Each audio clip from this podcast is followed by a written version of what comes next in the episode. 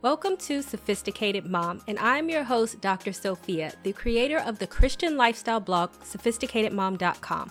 I will break down faith based advice and make it applicable and relatable to help you on your journey on this thing we call life. You'll learn everything you need to know on how to become the master of your own destiny. There are some old school dating concepts that need to make a comeback. I recently read this article 17 Ridiculous Dating Rules of the 1950s, which you can click the link below in order to read. And as I read through them, I thought to myself, some of these are not so bad. In fact, some of them need to make a comeback.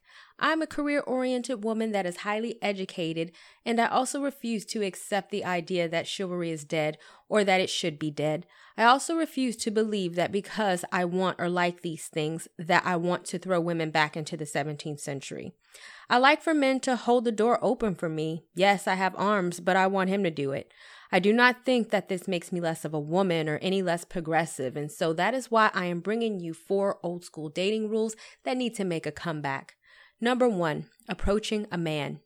That's a no no. If you think the best way to get a date is to just walk up to a man and ask him, don't do it. Do not care how scarce the dating world is, there are some things that women should not be doing, and approaching a man is one of those things. I do not care how many experts encourage a woman to approach a man and ask for his number. Don't. Men will date anyone. They will give their number out to anyone. The fact that they are willing to accept your number and go out with you means nothing. Men will sleep with you and have no interest in you whatsoever. This is why a woman should not approach a man for dates because they will go out with you simply because they are bored and simply because you ask. But a man who approaches a woman and asks her out, this means that he's more interested in her. It is true that interest could mean I want to go out with you and have sex with you, but just because he is asking you out on a date does not mean that you have to sleep with him. It's better to know that a man is interested in you and that is the reason why he is asking you out, as opposed to him wanting to go out with you because he has nothing better to do. Make him chase you and not the other way around, which I have a blog post on, and you can click the link in the blog post to read. Also, as an additional tidbit, check out my video on how to spot BS on a date to make sure that he's not in a situation where he's just trying to sleep with you. And don't forget to subscribe to my YouTube channel by clicking the link in the blog post. Number two, going Dutch. That's a no no. Never go Dutch. A man coming out of his pocket to take care of dinner never hurt anyone. From personal experience, I have gone this route and the relationship turned into something I did not want. First, it starts with paying for dinner, then his gas, then shoes, then co signing for a new car that he wants, and then making payments on that car that he had you co sign for, and then you are paying for his apartment. Yeah, no thank you. Read my blog on If a Man Who Doesn't Work Does Not Eat by clicking the link in the blog post.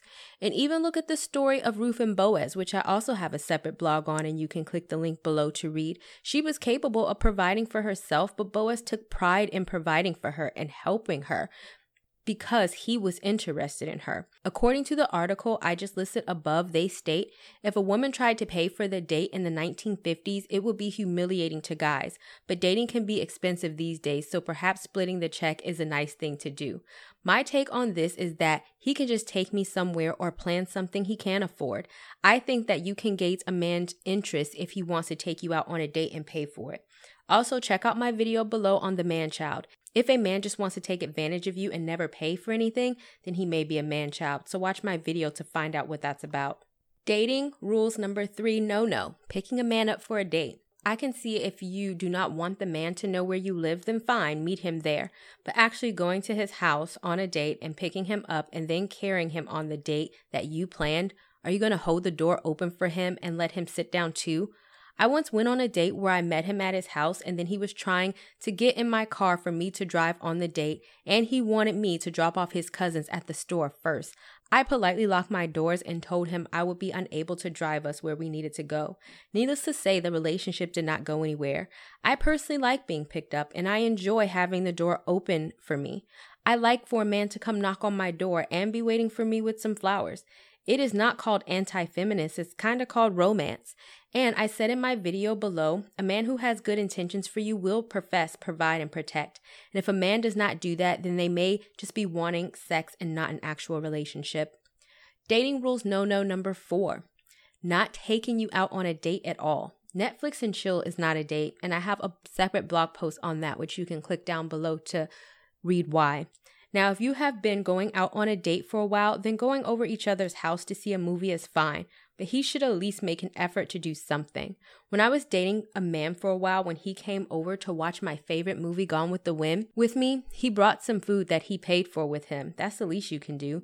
The whole dating woman but not taking her anywhere is a new school mentality. I once met a guy who said that he never dated a woman, but he was surely inviting them to his house to sleep with them.